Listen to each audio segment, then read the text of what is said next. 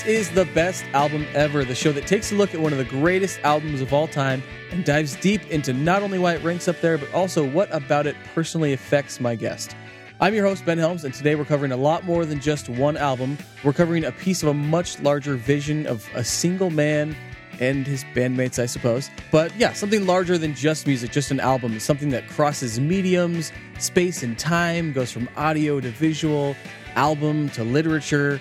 Uh, something that's definitely a whole new world for me. Something that, yeah, was definitely very enlightening and educational uh, and a little uh, intimidating. But yeah, definitely excited to get into it with my guest today, co host of the How to Read Comics podcast, uh, which will be coming back soon. Maybe this comic like episode will bring that podcast back. But yeah, my longtime friend, Nick Gates. How's it going, man? Hey, doing good. Yeah, uh, that was the first thing I thought of too. Is like this would be like a good kind of crossover episode, I guess. Definitely. But it just so happened that this this uh, was a good platform for me to kind of dive back into my high school days and Yes. kind of figure out what was kind of the best album that fits me. Yeah. But yeah, anyway, I'm glad to be here. Thanks. Yeah, man. I actually chatted with Jason, your co host, my Yes. brother on How to Read Comics.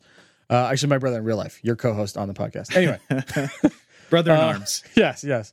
And he said I asked him if he'd ever read any of the the Amory Wars, Mhm. but when we went to Comic Con in 07, 08, somewhere in there, he got super deep into the Amory Wars like lore, I guess. Oh, Like started diving in and like learning about Coheed and Cambria and Claudio and like all this stuff. And for whatever reason, like either you know the he didn't get the next comic or whatever it was, but it ended at some point. But he said he was really into it for just like a month or two. Oh, So cool. that might that might be a future podcast for you. yes, we'll have to talk Future about episode. it. We'll Yeah, have to yeah. dive back in for sure. Yeah. All right, so let's get into this. Anyway, we're talking around it. So when we chatted a few weeks ago, uh, you sent me a list of like the potential albums. You sent me a little screenshot or a little shot of, of like some like graph paper sheet that you were working on that had this like matrix of grades and numbering systems, and it looked very overwhelming. I think most people are like this album because I listened to it the most, but you had like a grading sheet. Yeah. And so can we Yeah. start with just like the criteria that you used to make that list that you sent me? And how you ended up picking, like what one, and how you know how they ended up picking a winner out of that. Yeah, so what's kind of funny about that story, um, I don't have my notebook with me right now. I probably have brought that to the podcast, but it, you'll see why I didn't in, in a second. Yeah. But what's funny about that um, was, yeah, we talked, and I was like, sweet, I have this brand new notebook, pocket notebook. I pulled it out, and I just started gritting it out, and I was like, okay, I'm just gonna list out a bunch of albums that meant something to me in the last decade or so. So I listed out just albums in general that I basically the ones that just popped to the front of my mind. Yeah. And then I was like, well, how am I going to grade these? So I, you know, put a few lines down and, you know, things like, you know, musicality. Was it like an actually a good like album to listen to musically? Yeah. Like, was it doing something different? Was it, you know, were the people accomplished in the instruments that they were playing? Uh, then I think there was another one was uh, composition. So not only were they actually skilled at what they that what they played, um, that they could produce it and put it together in a package that sounded good. Yeah. Um, and then further down the line, you know, there's a few other things. Um, but further down the line, it got a little bit more, you know, heartstringy and was, you know, does this album tell me a story? Or Mhm. how did I, you know, another one was how does it make me feel? And I was like literally just putting in like happy faces or or sad faces or melancholy faces, whatever you want to call it. But that's where it got to. And then once I kind of got to that stage of grading, I realized that the whole other part of it uh, didn't really matter. The musicality, the production, I was getting too clinical with it, I felt like. So I really started then focusing on that storytelling aspect.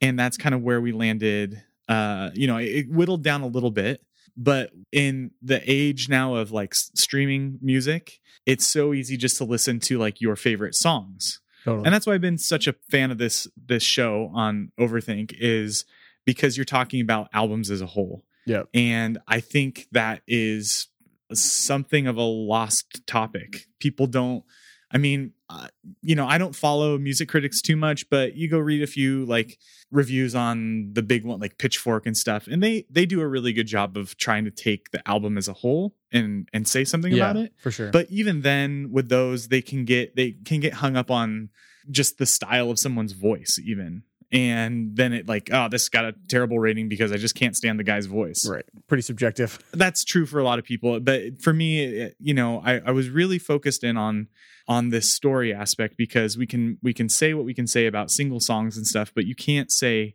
much about albums anymore. I don't think. Yeah. Yeah. So getting into story, I was like, well, of these albums that I picked, which one actually works as an album and which one actually uses the, the format of putting an album, like a grouping of songs together to tell a story? Because that means something to me. Yeah. Um, and that's where the, I landed on the band Coheed and Cambria. Okay. Which is interesting to me that you already had you had the band before the album.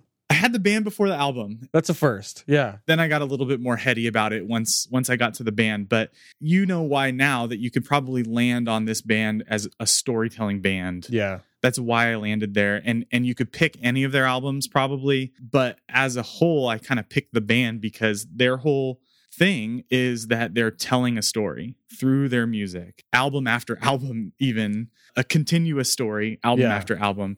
Uh, Yeah. And so, uh, you know, that's kind of where my grading took me is you know being very clinical to like thinking about you know all the little different pieces of that go into making a, an album and then out on the other side what to me really felt like the only way to grade an album for me as like a great album is an album that tells a story. And there's Mhm. plenty of other musicians out there that take that format and tell stories. Um, but in from with my life experience and the the stuff that I like, um, Coheed and Cambria were like the epitome of storytelling in song or in in album form, not just in song form, but in album form. And when- yeah, Um, when I think of concept albums, which is what this album has been called, I think, Mhm. and a lot of their albums are, uh, I think of like Rush and like, you know, like space travel and like just kind of like crazy sci fi stuff. I think of Thrice had a four disc set that came out, I want to say 2008 ish, uh, with I think Water, Air, Earth, and Fire. And it's Yeah. like six songs dedicated to each element, which is very conceptual, right? And if you think about concept albums, and this band, this album, and a lot of their albums, Coheed and Cambria's, kind of just took that to the next level. They're like, they're like, oh, that's that's cute that you guys want to like tell a story over your twelve songs. Sure. Or have a have a theme. Or yeah, have Yeah. like oh a cute theme over this. That that's adorable. Let me just take this and like multiply it times a hundred, and also do this stuff outside of the album too. That's way harder. And Yeah. but yeah, so how how did you pick this album? Because a, a lot of their albums do that, like you said. Sure. So uh, for me, what it was is a little bit of you know that heartstring moment, and uh, their their first album, uh, the second stage Turbine Blade. Um, I think they had a demo album before that, but Yeah, anyway, their their first like uh, album album, uh, second stage Turbine Blade was the first the first compact disc that I put into my car when I got my driver's license, and that was what I Wow. rock down the road listening to. Um, so I've got a lot of connection to that album. Songs like Everything Evil and Devil in Jersey City were just those, you know, I was 16 years old, just driving down in the dark in the summer, and you could just rock rock out with the windows Yeah. down and Yeah, just nostalgic. feel awesome for sure. but for me um you know and, and listening to some of the other episodes you've had um corey was i think your your first guest and she yeah. said something that that um kind of resonated with me was wanted to pick an album that was more approachable by anyone Hmm. um Yeah. and mm, not that not that the album i chose was the most approachable album Yeah, in the world it's sure. definitely not the most approachable but Yeah. I think the album that I chose, um, in keeping secrets of Silent Earth three, already not approachable. Right. Just as soon as you say the name, like in in what? What's the third Wait, one? What do you mean? Keeping silent, third, it's the second album or the third album? Is that a full sentence? It's a prepositional phrase. What are we doing here? uh, even though it's not approachable, I felt that it was their earliest album Mhm. that was most indicative of the rest of their work. Oh, okay. Yeah. So if you were going to jump into this this band, which now I hope you are just totally like in and on yeah. board. Oh, dude. but this yeah. would be the one this would be the one to start with and then like if you listen if you uh listen to their third album uh good apollo i'm burning star 4 right Yeah. i yeah volume one volume 1 from Fear Through the Eyes of Madness. these That's the yeah. full name. Yes. oh i love it so much Oh my gosh. So yeah, we should we should have a little disclaimer here. It's probably too late, but like the naming conventions for the the albums, for even the comics, for the the names of songs make no sense if you haven't read. We haven't even talked about this yet. The comics. Right. Can you do Yeah. an intro to kind of where the comic idea came from? sure. Just to go back to my 16 year old self a little bit. Yeah, um, I got into this band not because of comics or anything like that. I, I, if you listen to our other podcast, you'll you'll know that I am the comic book newbie between me and, and Jason. Sure. and I only started reading comics maybe about two years ago. So uh, back in high school, when I was listening to this band, I, I got this album from my buddy Jay. Jay was always kind of on the in of different bands, and it was just that that age. And he got me into Thrice. He got me into Thursday, AFI, Nice. Oh yeah. all that kind of stuff. You know, I have a Jay in my life. Yeah. Yeah. Love that guy. Yeah. yeah. uh, East Bay hardcore all the way. exactly, dude. uh, there's some songs I got to listen to now. It's- we're close to the holiday season. AFI is a great Halloween band. Just just saying. Anyway, um, Days of the Phoenix was one of my first like this song. This song Yeah. knows my soul. I was like 14 or whatever. yeah. It's like yes, the Days of the Phoenix speaks to me. No more borrowing your CDs, mom and dad. I'm right. listening to my own music. Bro, my friend's CDs. Yeah. Exactly. uh, but he gave me the uh, he gave me second stage turbine blade. nice. and it was that point of which I, you know, as I, I listened to it, I'm like, oh my gosh, this is awesome. It was the first time I was like, whoa, a, a song can be longer than five minutes or long, Yeah. seven minutes. Yeah. This is awesome. This is great. So that was my extent in my knowledge of the band. At, at the same time, he's like, yeah, they're like, it's like rock and roll Star Wars. Yes. That's a good It's, uh, description. yeah. It's it's like this. They have this like story like he didn't even know the whole story either when he gave me the the album. He, i think he got it from his brother or blah blah blah you know one of those things. Sure. but you know i didn't really pay attention. I always knew they had that comic book aspect to it but i didn't read any of the comics. Um, i got into college. A buddy of mine had a couple issues of those comics sitting on his uh, coffee table and i like kind of thumbed through them. I was like oh sweet i've always been i always knew these were out here but i didn't know i never looked at them before but i, I didn't remember it. So um, it wasn't until actually you invited me to come on the podcast i was like okay i should get into the comics Nice. and uh, right now on Comixology, it's you know four ninety nine a month. It's just, it's like the Netflix for comics um, Nice. that Amazon does. All of the Amory War uh, comics, which are all the comics that follow the story behind each of these albums by Coheed and Cambria, are on there, and you can read them for free. Well, you can read them for subs four ninety nine a month. yeah. Sure. Sure. So this was the impetus to get me to actually get into that comic. So uh, that combined with you know me working with Jason on how to read comics is really just bolstered. It's just the right time. It's really gotten me back into the band again. This Nice. is um, uh, to talk a little bit more deeply about it. You know, the, the re- another reason why this is kind of the best. I I picked it as my best album ever was because it's that one album. It's the one band that I like a couple times a year. I just kind of jump back into and just listen to nonstop for a month or two. Don't listen to anything else, and then I'll get back off on some other tangent. But it's just one that has just been with me for a long time, and um, this actually gave me the opportunity to dive deeper into a band that I went and saw in concert when I was 16 and 17 years old and just like is a lot of my first major like this is like a rock band this is what music is outside of just listening on your headphones you know Yes, this yeah, was yeah. a lot of the first time stuff for me totally. so um it, it's great to re-engage it and to to now like have this uh to get into the comic books so uh i guess to answer your question further about the comic books uh it makes the album make a l- little bit more sense uh, again not the most approachable thing but you start putting these connections together and you start getting this plot line and uh, it makes the album a little bit more uh, makes a little bit more sense yeah. you know, doing some of the research in the interviews I read of, of Claudio Sanchez, the frontman and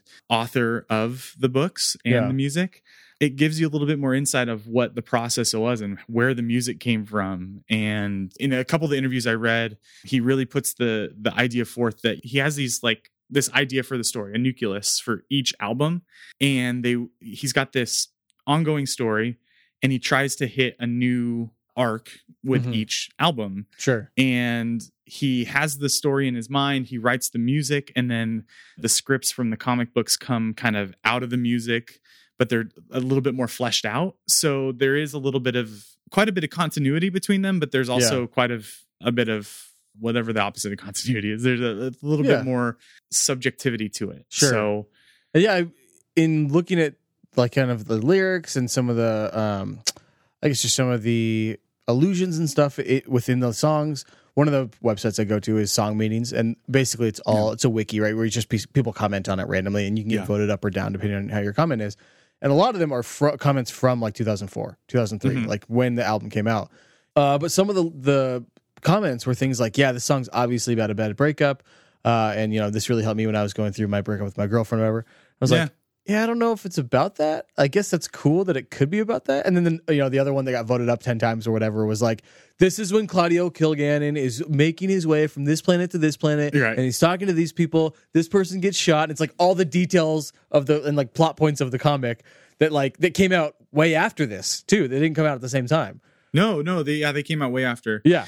So the guy who broke up with his girlfriend read, you know, just heard this song at the time. He was like, it's obviously about this and didn't know anything about the comic. And it still works on that level, which I think is the coolest thing about this album. What was the username? It was probably it might have been me. No, I no. I, I mean that's the thing too, and that's the those are the memories that I've had of this album where I didn't have the comic book references or the real story references. Yeah. I knew it was like this this sci-fi concept that this band was just like, yeah, we're gonna tell a story through our music and. I didn't really know what that story was, but you know, we'll talk about it in this album. Let's see what uh track three cuts marked in the March of Men. There's this line in there. It's and I'm getting ahead of myself. But there's a line in here in there. It's uh, if I can't have her, then why should I be alive anymore? Something like that. Um, I'm terrible with with lyrics, but furthers my point. I that got me through high school breakup, and I was just like, you know, so angsty, you know. Yeah, yeah. But it was just like this. I just have vivid memories of going on night runs with my iPod and like just like belting out Yeah, that totally. song and like punching the air and you know real footloose you know dance running uh, Yes, love angry, dancing I love it. there weren't any abandoned mills around me but you know oh, nice. Yeah. Just doing flips off logs and stuff. Yeah. yeah exactly to further that yeah this album is in a way meant to do that Yeah. the guys in the band say it themselves. It's subjective. We like playing in that world of not every word in these every lyric in these songs are explicitly a, a plot point in the story. Yeah. they can mean whatever you want them to mean. And and that's kind of the cool part about it too because i think that's what's gotten them some success and definitely in their fan base you know people love these guys people love this band those the, the community that's been built up around this band they get it but they don't necessarily operate on this like story they operate on their own story right. and so the band loves playing with the fact that it's subjective. It, it can suggest two different things or three different things or a hundred different things. There just so happens to be a story that this kind of connects to. Yeah. That we think. But if it helps you with your girlfriend, then that's awesome too.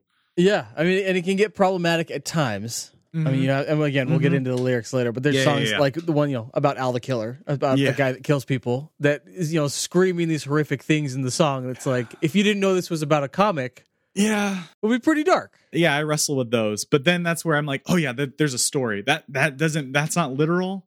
That means something in the story. And it does mean something in the story. Exactly. And it's it- not glorifying it in the story either. It's No, not, no, yeah, no, yeah, no. exactly. It's, it's just describing bad guys, basically. Yeah.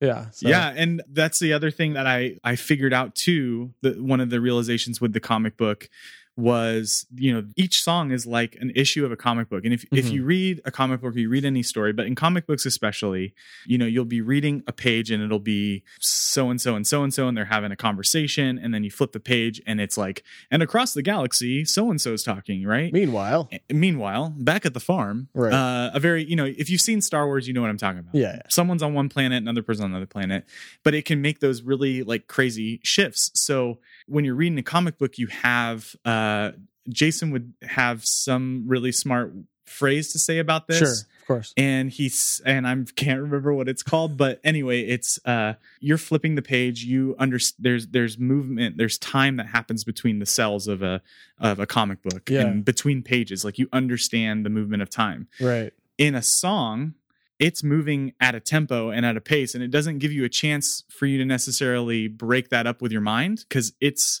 it's on tempo it sounds like it should all be okay it's all chronological right Yeah. so if uh, you're listening to this album and you're hearing the some of the lyrics what the comic book helped me figure out finally, and why these lyrics are so kind of all over the place and crazy, is that each song is being told by multiple point of views Mm-hmm. throughout the one song.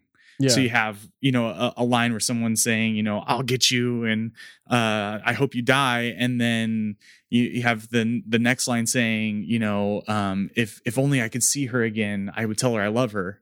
Yep. So you've got these like two like crazy sides, and it sounds like it's all from one point of view. right. Right. But I would caution ev- the listeners if you haven't listened to this before, or you you haven't read the comic books, but you've heard their music before.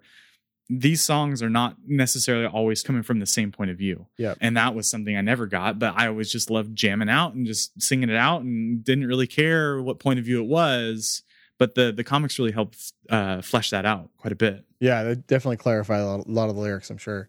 Uh, and so, my kind of personal history with this, it's basically that you know I, I knew a Favor House Atlantic, right? That's the Yeah. one of their biggest singles they've ever had. It was kind of their burst onto the scene song in 2003, 2004, somewhere in there.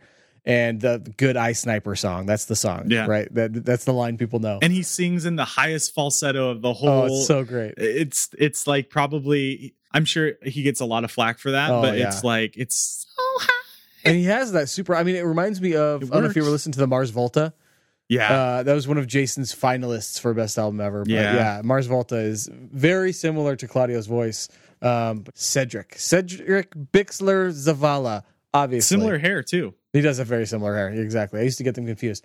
Anyway, similar voices, similar music occasionally too. Uh, Mm-hmm. But yeah, I knew that song. Uh, One of my best friends uh, in high school told me, he's like, yeah, it's Coheed and Cambria is this new band. They write comics about their albums.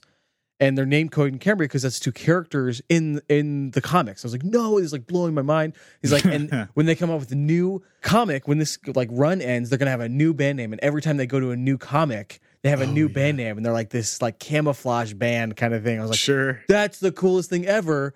What happens if Coheed and Cambria becomes big though? And like Yeah. they have to like drop that. And it, like I kept going to all these like what ifs.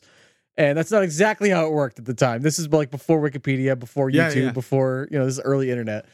Uh, and so yeah, I thought it was just like like gimmicky thing that they use to like promote their band and like promote the album. They're like, oh, we wrote a comic book about it.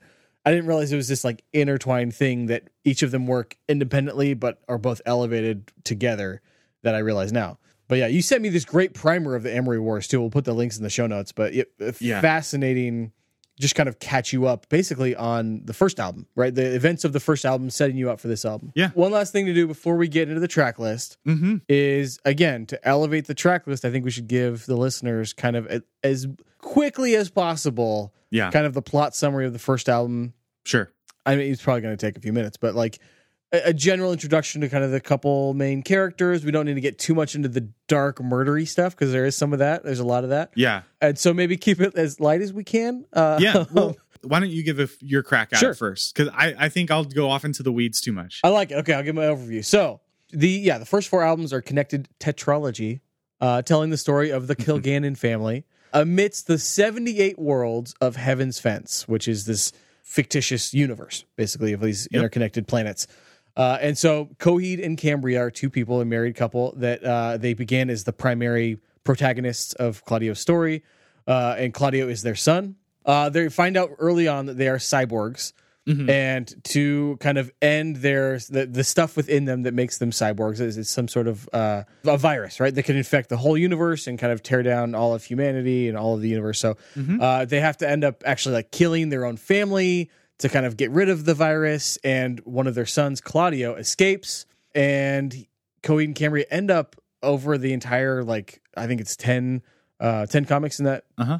uh, in that season or in that run Mhm. uh, end up like mutating and becoming monsters somehow and end up Yeah. fighting towards the end as the virus overtakes them uh, and fighting against what are the two main i guess big bads are uh, wilhelm ryan Yes. and who's the other one Mayo Deftinwolf. His Defton. Wolf. Yes, is the general. So I just can't Uh, believe his name is Mayo. crazy. Oh, Yeah, crazy. Right. Mayonnaise? What's that about? Uh, anyway, and Claudio ends up escaping and have his, his own adventures. And there's these Yeah. angel like people Yeah. that The uh, Prise. one of the Prise, Ambelina ends up trying to protect Claudio, and so it Yes. kind of ends with Yeah. her heading towards Claudio to to protect him and kind of help him overrule, overtake the bad guys, basically. right. Uh, anything else from the first comic that we need to cover? yeah the big the big overarching thing that carries on into this album and this this arc of the story is the big bad the uh tri-mage wilhelm ryan he's the emperor uh darth sidious if you Right, will right. of this Yeah, yeah, yeah. yes of this story he's got this big master plan that we Mhm. don't know exactly what's going Okay. on and he's using coheed and cambria as his weapons Um, Right. they have this virus in him in them and if he can activate those viruses in them coheed will basically destroy the universe and cambria will uh regenerate the the universe um, and then there's a third android by the name of Inferno, who is Coheed's brother. Um, and he's kind of the leader of this rebellion Right. against Wilhelm's plan. gotcha. So at the end of the first album, at the end of the first arc, uh, Wilhelm is is successful at getting that chain of events to happen okay, uh, Coheed basically just starts destroying this universe. Um, and Cambria ends up, you know, saving it a bit, but it still seems to be part of Wilhelm's plan. okay. Um, so that's kind of where we left off um, with that album. How clear was that before the comic books came out? I had no idea any Okay. of that story was Pretty going on. okay. That's okay. I should know from the lyrics of the first album if any of that was. I mean, I guess if you jumped on the internet, you would probably figure that out eventually. But honestly, I didn't know. And then, but you still still go back, and it's just those those little like things that you hear along the way from like your buddies that are also in it. Be like, yeah, Totally. you hear Oh, like, oh yeah. yeah, the Monstar is like the that's the virus, oh, and that's what. That's And right. you just hear these little parts, but you never put it all together. Um, Yeah. And even putting it all together is is hard in itself. But yeah, yeah. the universe uh, called Heaven's Fence has been destroyed, and then part of it has partially been rebuilt. But you're still in the middle of this battle uh, between this big bad Darth Vader type Right. bad guy, um, this mage, and a rebellion, and that's where this album picks up. Sweet. So it starts with a phone ringing. Yes. Woman answers, "Hello," and then big old pianos, choir, orchestral Mm-hmm. piece, and that's the first track on the album, "The Ring in Return." Yeah. uh, and it it kind of signifies the passage of time, right, between the first ser- the first album and the second album. And I heard that it was like ten years in between. Uh, in the story, yeah, it's a ten year period, but the albums only came out a couple years apart. But no, that's what I meant. Sorry, but story wise, it, it, Yeah, it's, so that theme that you hear on the first track after the gal answers the phone is kind of like their overture. yeah, Um, they had themes, they had parts of that theme in the the last album, so it's kind of like opening credits. That's cool. Okay, Uh, yeah, and then uh, after that overture plays, you hear a voice says, uh, "What does it say?" It says, "Hello, Apollo. Where should I begin?" yeah, And if you dipped into the comic book at all, you find out Apollo is Claudio's dog that he left with his girlfriend, Yep. Niwo. Mhm. And uh, the whole arc, this arc, is basically Claudio talking to his dog outside of his girlfriend's home because he's too afraid to go knock on the door and talk to her. So that phone ringing is him calling her and she's saying hello and he hangs up. And so then he's outside with the dog and chatting with his dog, telling, retelling the last 10 years uh, of his life, recounting this whole story to his dog, Apollo. So is the rest of the album what took place in those ten years? Yeah, it jumps back and forth in time. Yeah, Oh, it goes all back and forth. Okay, that's what I was wondering. Okay, And then uh, the other thing to say too is that this album is not in chronological order, oh or the same. And I should say is not in the same order as the comic book is, because the comic book it comes is not in chronological order either. I'm sure because of that there's like there's holes in my my vision of the plot because I haven't read the comics. So yeah, One one last note too: yeah, if you're going to read these comic books.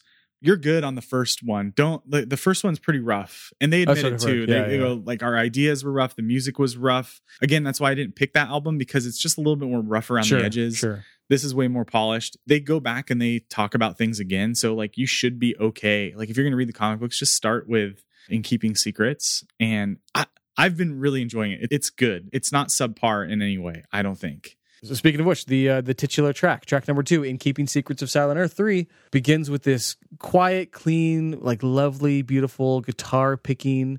It has this nice. A lot of these songs have this six eight meter to them that gives this like sing songy, emotional feel to them, Yeah. which is weird for a rock band, and especially weird for like prog rock metal leanings.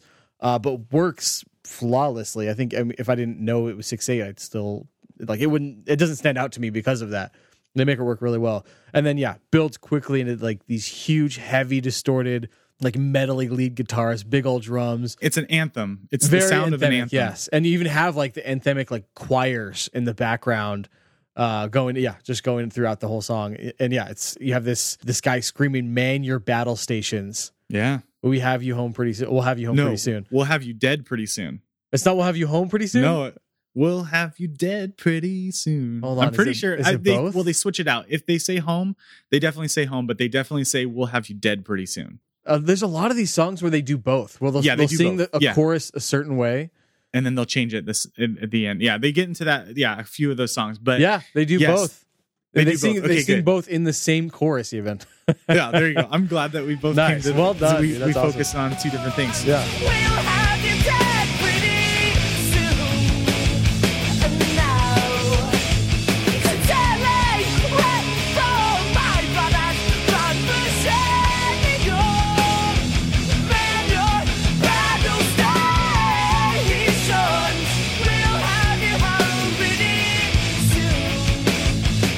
This is uh, if I can, and I didn't get all the way through the comic. I'm kind of kicking myself that I didn't, but um, I've kind of got the general gist. But Nice. this song is not the first. Like when you first read the first couple issues, it's not this. This this song is talking about some events that happen in the middle of this arc. was- okay, cool. And it's a battle. It's a big epic battle. Not only a big epic battle, it's a big epic battle underwater Whoa. and what? yeah it's all over the place but that's the feeling you get when you hear the song it's like this Dude. rousing like this like battle anthem and if you didn't know that part you kind of feel that when you listen to it man your battle battle stations we'll have you home pretty soon we'll have you dead pretty soon the tremolo on the guitar and the intro, the like Uh-huh. wow, wow, wow sound of the it is very watery.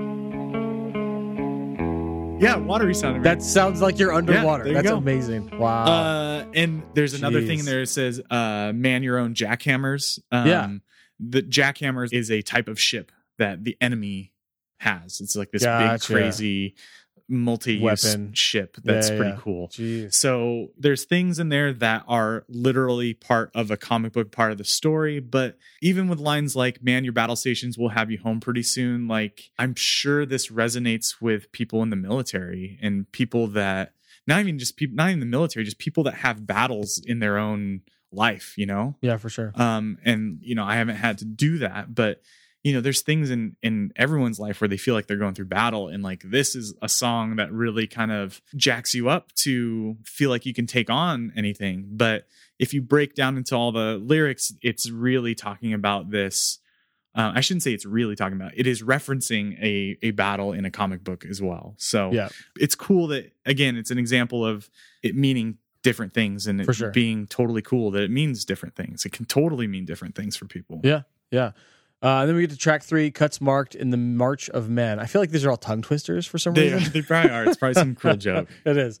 Uh, Yeah. But this is another battle, I think, from, from at least story wise. Yeah, there's two. There's another big battle, and this one, the bad guy gets defeated. But this takes this actually takes place early on in, in those in those comics, right? Uh, this one takes place after the one we just talked about. Oh, it does. Okay, okay. And I don't know specifically if it is talking about that, but there's a couple references in there of the people that are in it, and they haven't been introduced at that point. Oh, I gotcha. Okay. The brother of Coheed and Cambria, Inferno, created two more of these IRO bots. Actually, more of them um, than just two, but these two special ones. And there is a little bit of a narrative between them. But this song kind of jumps back and forth from a few different point of views. Um, but it's kind of the the big parts of it um, are from the point of view of this guy named Sizer trying to protect his sister. They're cyborgs, so they're not you know really brother and sister. They they Yeah, are brother and sister. sure. Anyway, his sister Chase Chase ends up being um, kind of the savior of the battle, and she she's like this focal point for these Valkyrie like angels um, called the Prise. They're kind of Mhm. like the guardians yeah, of yeah, yeah.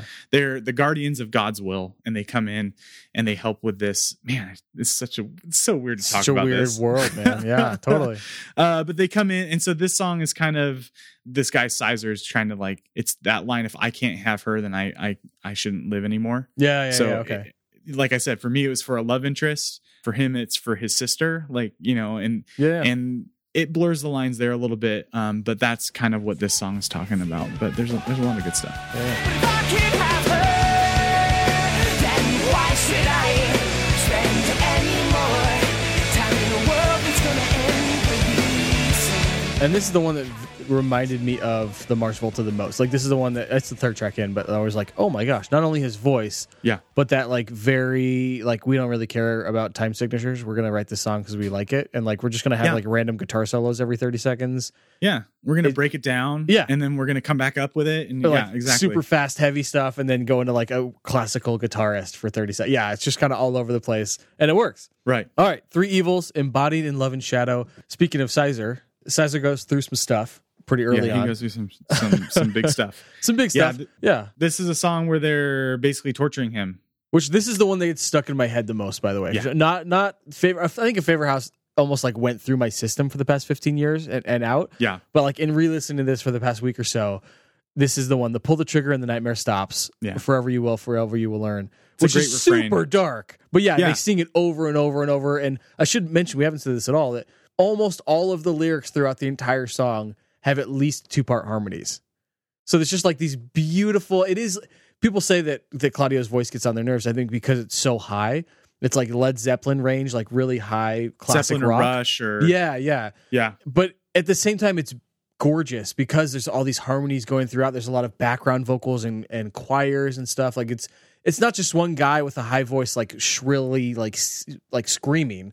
And it very rarely screams. That happens, but like it's very thoughtfully done and very uh, I guess like technically proficient in how he sings for sure. Pull the trigger and the nightmare stops. Pull the trigger and the nightmare stops. Pull the trigger and the nightmare stops. Forever you will, forever you will learn. And I think it happens a couple times in their first album where like you can definitely hear where it gets a little pitchy or like he he misses the note a little bit. Sure, Maybe. Oh, interesting. But like in in this album w- with that voice, like it's not always that super high falsetto. He has a range to it for sure. Yeah. And there's always points in it where I'm like, oh, is he gonna hit that? Oh, he got All it. Yeah. Nice. Yeah. Auto tune, maybe. I don't. I doubt it. Um, I listened to 2003, him I live, mean, and he it does sound really polished. he hits it live. But Yeah, hey, there you uh, go. The album is polished, and that's Yeah. that's again why I chose it. it was like, yeah, this guy's got a high voice. I mean, I listened to some some Rush, so like Limelight and stuff. hmm I mean, it's gonna kill me that I can't remember lead singer's name from Rush, and you guys can all shoot me for this. Geddy Lee, Geddy Lee. yeah, yeah, oh, yeah, yeah, yeah. And if you took some of those songs and like pumped up the tempo a little bit, they would be really close Yeah. to to Coheed. And I, That's true. I I know I think uh, there's been interviews with the band. He's like, "Nah, we're nothing like Rush," but there's influence. There's definitely influence. But anyway, it's Yeah. it's uh it's kind of one of those things. Is people that sing like that can pull it off if they can pull it off. Yeah. Oh, totally. Exactly. Otherwise, it's just like, ah, no, I can't do this. He's almost showing off at this point because Yeah. other people can't do it. Yeah. Yeah. Yeah. It's about Sizer being tortured and not betraying the rebellion and screaming to his torturer, Mayo, yeah, saying, kill me. And and then that, I mean, the nightmare stops basically. Like he, and he and he tricks him into killing him and and ending his torture and not getting any information from him. he's like, yeah, kill me. The nightmare stops. I'm good. And like, you're not going to get anything. But he ends up torturing him some more and stuff. Yeah. But um, He it- does like tear him to shreds. I saw the one still. Yeah, It's it's rough. it's rough. There's a lot of brains in this comic book. It's a lot of brains. it's kind of awesome, but it's Yeah. kind of like, well, yeah, yeah. I'm definitely glad it's in comic form and not in like Game of Thrones form, video form. Yeah. Yeah, yeah. it's a little gory. This has very Game of Thrones moments for sure, though. oh, for sure. All right, track five, the crowing. Which, by the way, I have some questions about the crowing. We'll get into in Okay. this, but Perfect. let me build up I the think song I know first. just enough. Cool. So heavy riffs, very metally, uh, but still has some like lighter stuff throughout. Kind of like we were saying, very diverse song. Uh, it has these like slower, beautiful melodies, and the refrain is, uh, "But you, you were my favorite. But you, you know, you were my favorite." Yeah, that bridge is so soft and like, mm, yeah. You, you know, you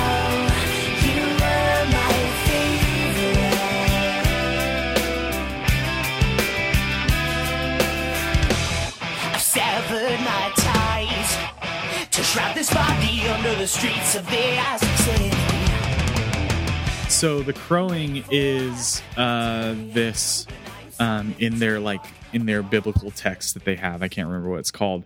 Um, God is going to send this person or this being called the crowing that will be what sets everything right again. Is this different than the writer? I think so. Okay, because I know that at some point they like break the fourth wall and Claudio like talks to the writer, which is Oh, Claudio. the writer, yeah. So that's I believe in the in the, in the Oh, next okay. album. I- okay. Yeah, yeah, okay. yeah, And his powers don't work against the writer. I love yeah. because Claudio Sanchez is writing this story. Of course, his Mm-hmm. character's powers wouldn't work against him. It's just genius. Anyway, keep It's going. cool. Yeah, That I is think pretty cool. it- it's it's it's awesome how they can turn it on their head like that. Yeah. Um, but yeah, the crowing is just this this savior that's going to come, and they keep pointing to uh, Claudio Kilgannon, Coheed and Cambria's uh, only surviving son, as this person. And throughout the majority of this, the, at least fifty percent of this this arc of the comic, Claudio is this drunk bum that lives under the streets. Because there's a couple there's a couple lyrics in there you know I'm, uh, i'll live under the streets until i can walk a- across the face again. So it's talking about you know somebody that's kind of laying low doesn't f- have self-esteem doesn't think they are who they think they are. The other part of this is coheed claudio's dad is coming to him in visions and trying to get him to fulfill his role as quote the crowing to save everybody from this big big nasty dude uh wilhelm ryan.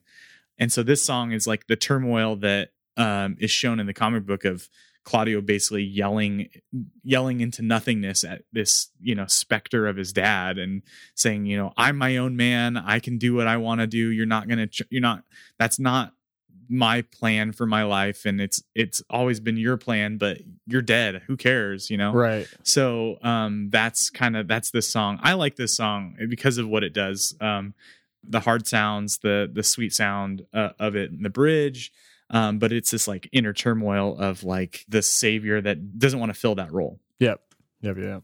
Uh, and then we get into another single, Blood Red Summer, which is this like some really cool mechanics or uh, things that they do in the song that I've never really heard before. And Mhm. uh, it starts with this like slower start, whispering conversation, and has these like call and response, like verses where they have someone talking, and it's Claudio both times, the lead singer, but then he, I think it's him. I don't know how they do it live, but uh, and then it has him using like a whispering voice to kind of like answer back so it's almost like him talking to himself but using two voices throughout the song it's a fascinating way of portraying a conversation between two people within one song So cause me scarring if the words stay true.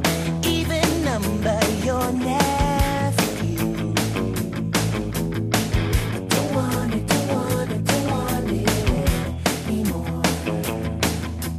It's- yeah so this really I mean, from a musical standpoint it's like so poppy Yeah. so like I- it's not like any of the, it's like beach boysy yes. right? Yeah. Oh you know what it makes me think of is um that thing you do? Uh doing that thing you do. Yes. Yeah totally. That thing you do doing for sure. that thing you yes exactly. That's it very Uh, much so it's so weird that it's so happy bright and poppy yeah and i think what the um now that i've listened to it again the, the call and response it sounds like it's the conversation he's having with with his dad Oh, okay. Because I, I was thinking, and uh, well, what I was thinking, I didn't read it, but what, in, in what I read, it was him talking with, I guess it could be his dad, but Inferno and Ambellina, oh but basically the same conversation. So it could be with his dad, but yeah, people pushing him towards the crowing and, and towards the meaning of embracing his powers, Yeah. and him kind of pushing that life and wanting to just have an ordinary life, put, pushing that away, wanting nothing to do with it. But yeah, I think it's just talking about all of the voices in his life saying that. Yeah, and there's a point. There's a point in the comic where uh, Coheed, the visions he has of Coheed,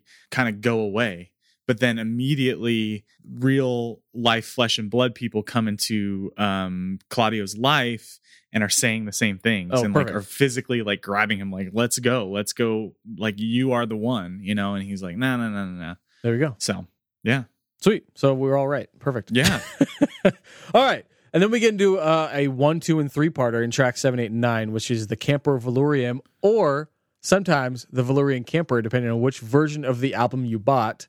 Right. Yeah, that's crazy. Yeah, I had the Velourium Camper version. Which, because the, the name of Al's ship is the Velourium Camper, right?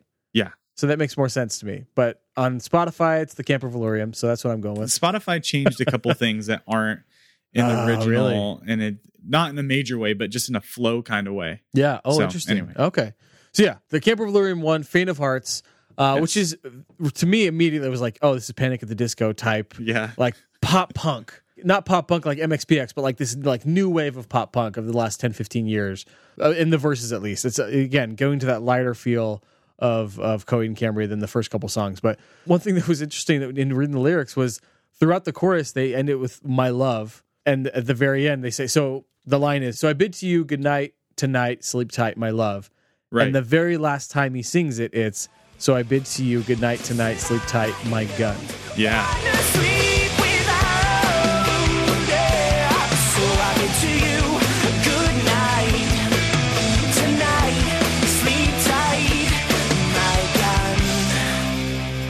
So I'm throwing it to you. What is the significance behind that? I don't know. Oh, fair enough. but I don't know. The where I get it is it. with- This is kind of signifying the Al the Killer arc. It was a dark character. Super dark character, super weird character. You know he's bad from the get go, but you kind of kind of like him a little bit. But then Yeah. you're like, no, no, no, this guy's this guy's the worst. And he gets compared to Um, Han Solo. I read a couple times online. You, I think you told me that too. It's like Han Solo-y type. Oh, I was just joking. No, I heard. I read that a few times also though. I well, I mean, he's kind of yeah. I guess he's the. That's I think that's on the Coheed and Cambria wiki. he is not Han Solo. That's what it says. Oh my gosh, Han Solo is a saint compared to this guy. Yeah, I agree. and he I guess he kind of fulfills that role. He's kind of the the ship smuggler, you know, the, the- but he's also a serial killer, like a Right. legit terrible serial Yes. killer. Anyway, um yeah, that's all I got from that was kind of basically the my love turning into my gun thing was so in the beginning of the beginning of the comic, he gets uh kicked out of uh his girlfriend's house. okay. Like he's had a girlfriend for a while. She was like a pilot in the the Red Army Yeah. um anyway she she kicks him in the nuts literally and uh has the police take him away or something like that Mhm. so the rest of his story he's uh, perpetually picking up these these women and you don't it's always a different woman you don't know what's going on until you find out he's he's killing them which Yeah. is terrible um there's a point of where he's talking to one of these women and he's like you didn't do anything wrong i'm sorry i'm killing you basically but you didn't do anything wrong if you did anything wrong it was god gave you a face that looked like hers Yikes. so Dark. uh so the my love thing i think it, it's a, it is setting up the story of you know he is always searching for that his love that he lost Yeah. and then he figures out the only thing that he can love is a weapon Which that's you just explained. You started with I don't know, and then you explained the lyrics perfectly. So well done. yeah so i guess that's what this podcast is all about baby Nice. All right. All right, and so yeah, it's it's three songs back to back to back. Uh, and so the next one is Camper Velourium Two, Back End of Forever.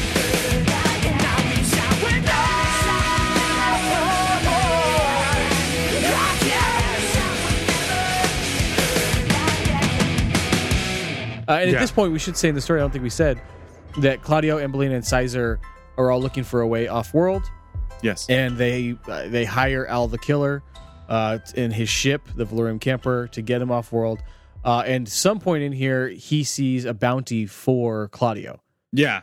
And that's the thing. Some of the timing and stuff changes between the music and the comic, but he before before they even get on a ship off world, he knows that there's a there's this old bounty on Claudio's head. The troublesome thing about the time period um, is that they've captured Wilhelm at this point, the bad guy, Yeah. and he's standing trial. And so like the Red Army's scattering, you know, but there seems to be this plan that's still Because he like works. gave himself up a little too easy. Yeah, exactly. So Al finds this old bounty. He wonders if it's any good or not. He doesn't know because everything's kind of in turmoil, but whatever. He knows that um, is worth something. Yeah, yeah, um, Even to the point of where he helps him fight off a bunch of bad guys at one Right. point. Anyway, All right, so we'll get there. But uh, Yeah. yeah. I think I think Back into Forever is is mainly kind of a the backstory of of Al the Killer for the but lyrically. yeah, the end of this song, I I really like. It's just one of those, and the Mars Volta does this too. It's just those kind of like rousing, like throw up your arms and just like just kind of join in sing songing with an a- anthem. A lot of OOOs. Yeah. Uh, oh, like it, a lot of the times I, I listen to these songs, it's like you could you could kind of change some of the music, and it would be like a rousing like bar chant. You know, Yeah, totally, totally. just swinging swinging beers and just yelling at the top of your lungs. I'm sure live when you have five thousand people all singing this at the same time, the shows are just insane. yeah. Oh my gosh, yeah, a lot of a lot of background choirs. I didn't go to any of those. That show that I went to was like 200 people. Right. Oh, that's awesome. was though. so That's cool. It was so awesome. It's so weird. And it, it ends with this like dripping water, and then like a heartbeat, and then this harpsichord plinking piano. Which again can kind of when you find out what he did with the bodies, it can kind Yeah. of to me it was that scene visually where it was all of the bodies hanging, which is again pretty dark. So let's move on. Okay. The Velourium Camper 3, Camper Velourium 3, Al the Killer, the end of the Al arc. But yeah, even more ominous this song. Uh, lots of tempo and meter changes, very kind of scattershot. yeah, hardest song of the whole album. Oh yeah, okay. So it's it's a lot of like pitch shifting on the vocals too. So a lot of times Mhm. Claudio has this like lower, like demonic sounding sometime like voice under him singing the same thing he's singing, which gives it this much like thicker sounding vocals. Uh, but yeah, this is the one that I won't even read the lyrics. They're really dark lyrics. They're about Al the killer and Yeah. his victims. And I think if you didn't have the comics, this would be a song that I'd be like, maybe I don't like Coheed and Cambria as much. like, I don't know like what their beliefs are, and like you know what I mean. I'd assume this was Claudio, the lead singer, singing about his life, Sure. and it's obviously not. And that's the funny thing too is like I'm right there with you, but I don't think anybody happens along the band Coheed and Cambria without knowing that there's a story behind it. Yeah, I guess like if you're just like bouncing around Spotify and like picking different things, like but that's the difference between this and like the like and Rush, like sci-fi stuff. Is like this. The lyrics are never as direct as like, and I got in my spaceship and I flew away and got my laser gun and we fought off the aliens. You know what I mean? It's not like yeah, obviously Yeah. this is a story because so many of his uh, so much of his lyrics are intellectual and personal and psychological right? They're the same thing that these guys are go- going through in this sci-fi world that humans Yeah. are going through. We talked about already right? Being able to relate to these like dark thing or not even dark but these sci-fi type things in our real life in relationships. And so I could see I could see someone just like finding this randomly on a Spotify playlist and being like, "What the hell yeah, is this guy going through?"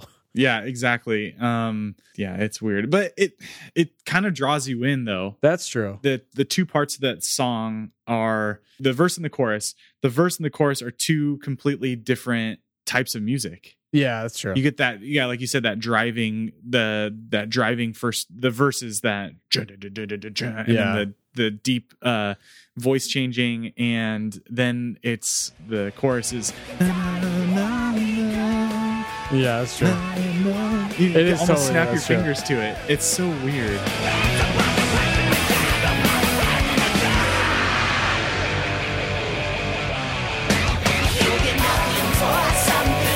and that's that song I I I don't skip over that song when I listen to it. No, I mean, It's it's, dark, but it's kind of the fun. chorus is catchy as hell.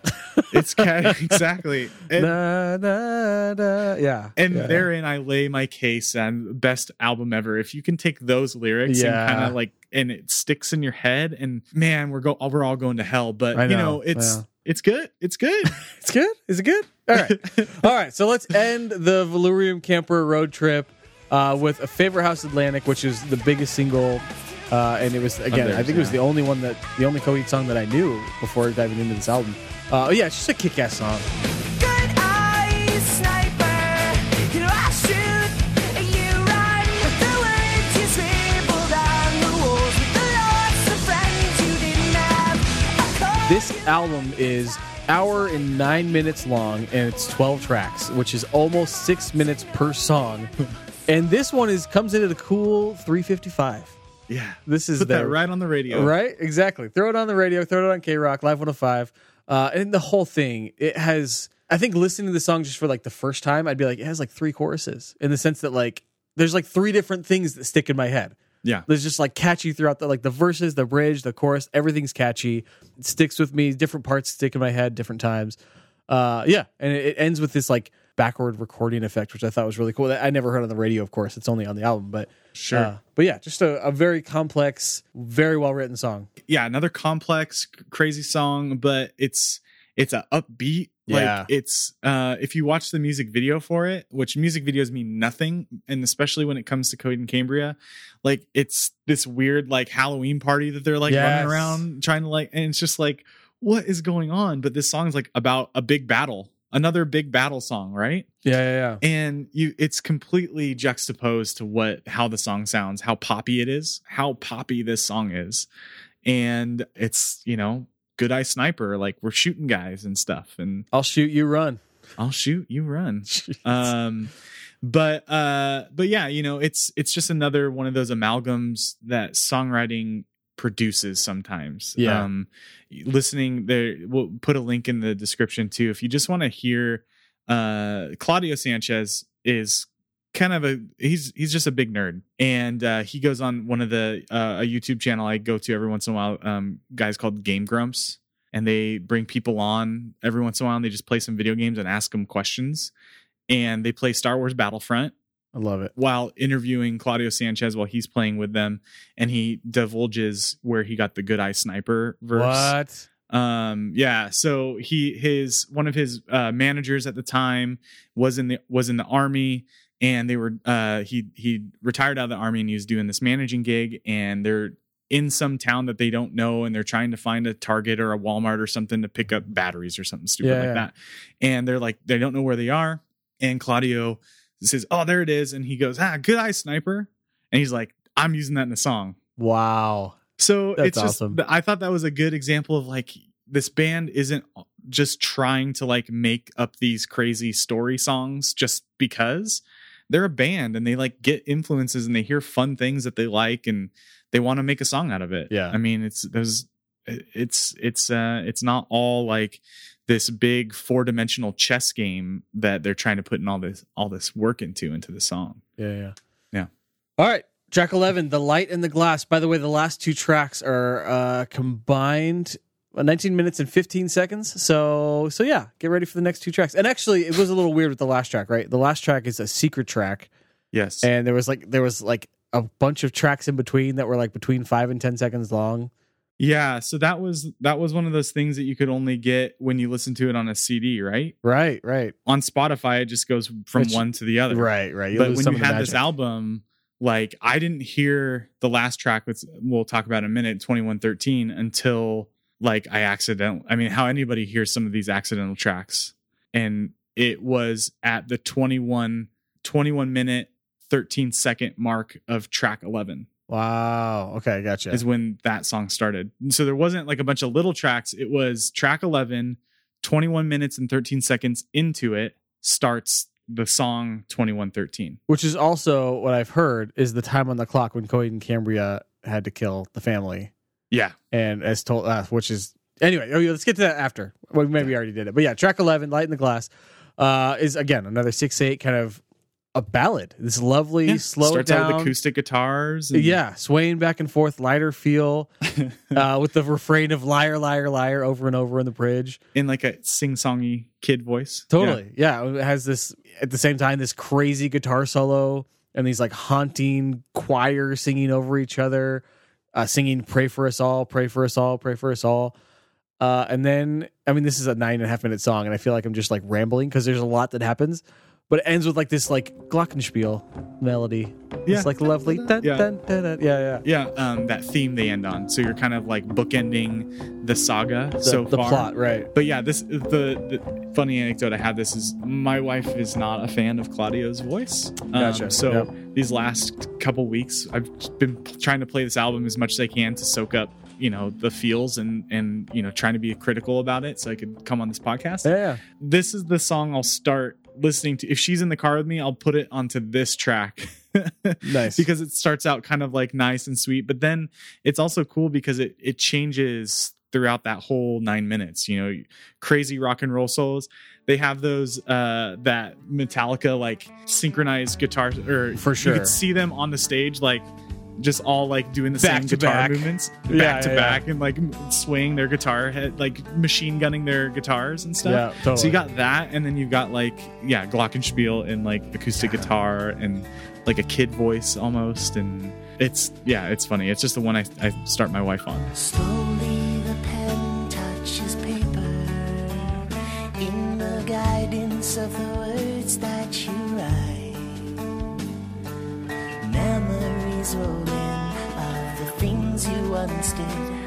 And it's a slow build too, so the those Metallica type parts creep on you in like six minutes in or whatever. Yeah. So it's it's you can build up to it slowly, sneak it in there. Yeah. The so Jesse Kilgannon is that Inferno? Yes. Okay, Inferno. gotcha. That was you seeing that used back and forth, Jesse and, and Inferno. But yeah, that's him. From what I read, breaking some bad news to to Claudio, or it's from the perspective of Claudio, basically like feeling the weight of the crowing and like seeing his future, of like what he's do. yeah, seeing everything that Yeah. he's going to have to do as as the crowing in future comic books, right? Yeah. Sweet. Uh, it's kind of just the cliffhanger. Yeah. It's that this whole story is kind of building to this point of kind of in the last track where you've got your team together, Yeah, right? Your team is going to go in and defeat the bad guy, but uh, there's more to come, you know? So yeah. um, it's kind of that uh, cliffhanger for, for you. So And then Secret Track Secret Track twenty one 2113. is yeah nine nine or almost ten minutes long. Mm-hmm. and is as diverse as the light in the glass. I mean, I sat down and listened to it three times straight yesterday Yeah. and was like trying to figure out like a paragraph to write about it and it was just like too much happens in this nine and a half minutes. yeah um i don't know what to say about it it's um this kind of like i uh, almost get this feeling of like puppet master looking over the it's kind of like this hidden narrator that's kind of you can almost just see him like over all these characters kind of pulling the strings and Which would make sense as a secret track too. I mean, that, that it's not in the actual album; it's kind of separate from that. yeah and uh, and then it, it ties back into some of the tracks from the first album to that time consumer riff Yeah, yeah,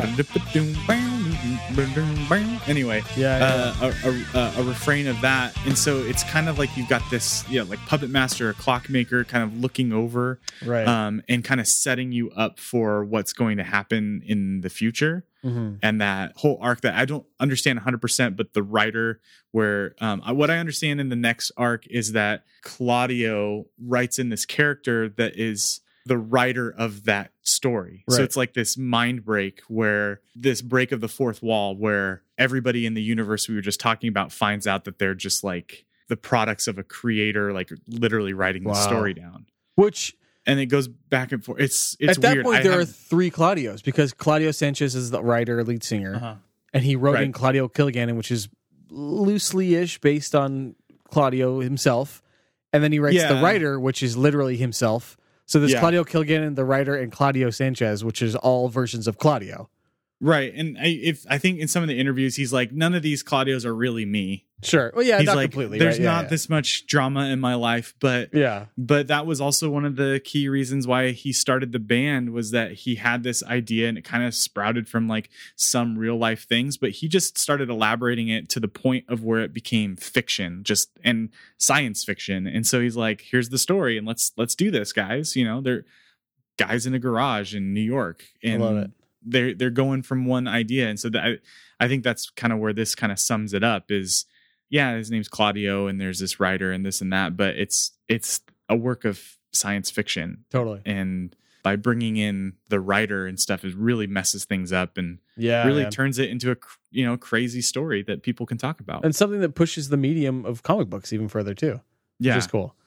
Yeah, They're and not- we'll we'll have to. I, I'm definitely going to put this by on uh, on Jason's desk, and we need we need to talk about this more in depth. So, if you didn't get enough out of us talking about this comic book here, this has convinced me. We gotta I, we gotta dig deep in this one and, and get it straight because it changed things for me listening to this album for years and years and years and never reading the comic books, and then reading the comic books and being like, holy, whoa, crazy! I, now it's all starting to come together, but still, at the end of all this, it, there's a plot that makes a little bit more sense to me, but it still isn't like 100% clear. Right. I just like the music. Yeah. which is totally fair too. I guess that's a good way to, to end the track list. Is like, yeah, Yeah. we got through this. There's a big story, but I just like the music. it's not best comic ever. It's best album ever. So that works. Best album ever, baby. All right. Uh, we've gone way over, which is great. Uh, I think that's. I have actually one more question for you, Mm-hmm. uh, and it's about a different album. So, do you have anything more about this album that you want to add? Uh, no, Okay. no, we've yeah, we've got this one. All right. All right. So, so pop quiz. Uh, Okay. What is this? Is kind of giving me this idea in the past five minutes. The fact that you can love this album and then a comic, a sci-fi comic, is based on this album. and It makes it even better. what's one other album that you love that you would most want to see a comic written about? Preferably like a comic that's like, Oh. you know, like a uh, a genre version, so like sci-fi or like a western or or a thriller version of that Oh, album. Cool. That's a great question. Um, You want me to go first? yeah. So again, this is me kind of thinking off the top of my head here, but I think I would go Pearl Jam 10, which is a cliche, right? It's like a top 10 album, rock album, whatever. It's like the start of the grunge movement and all that. Sure. But still, it's one of my top 10 favorite albums of all time. It was my favorite album for all almost all of my adolescence. Uh, and I would love to see a sci-fi version of the song Alive or Black, my favorite song. I mean, or or like Jeremy, everyone knows Jeremy. There's Even Flow. There's so much relationship and psychology and if you could not only weave all of those songs together somehow, but weave them in a way that had like a sci-fi feel to it or some sort of genre feel. Uh, That Mhm. you know, you gave powers to the main character and had him kind of going through oh, all the- like a real like superhero yeah, yeah, totally. I think that'd be super cool and just give me a whole new appreciation for the album. Uh, yeah, I think that'd be that would be pretty cool. So let's see. This might work. Yes. Okay. This is this is what I, um so the other band that I listened to at the like pretty much the same time period as Coheed and Cambria, which is really strange. It's two ends of the spectrum. Coheed and Cambria was one of my favorite bands at the same time as Dave Matthews Band. Yes, So- busted stuff. Uh no, not us. It's, no, no.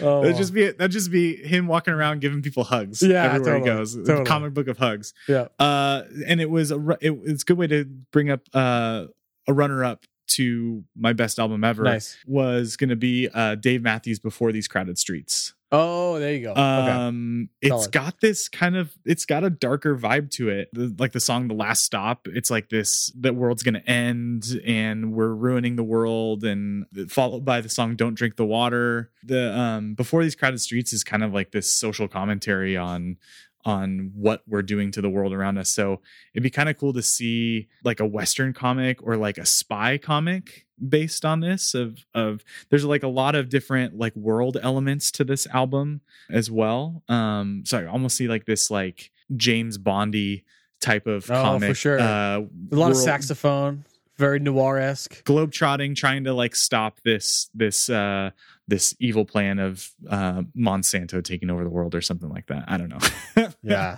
I like that. I uh like that. but I, I think that would be i would i would definitely read that comic if someone could uh put a comic book together with uh dave matthews uh before these Yeah. crowded streets yeah That'd be awesome. I'm just listening to Crush right now as you talk. I'm like, yeah, the love interest the love interest pops in I love it. I'm gonna try to add more bonus questions into this podcast. That was fun. All right, so I think that's all we have for you, man. Anything else to, to leave the people with? Definitely listen to uh, How to Read Comics. We'll try to have more of those episodes soon for people in the future. yeah, we Yeah, took a little bit of sabbatical got a little crazy around here but we're, Yeah, yeah. we'll be back we'll be back soon Sweet. All right, and for uh, listeners, if you like the show, go ahead and rate us and review us on iTunes. That would really help us out.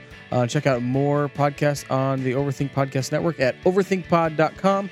You can find us on Twitter and Instagram and Facebook, of course. Like and subscribe, all that fun stuff. Uh, if you have any questions, comments, or suggestions for future guests or future albums, feel free to email me at overthinkpod at gmail.com. Thanks again for listening. Have a good one.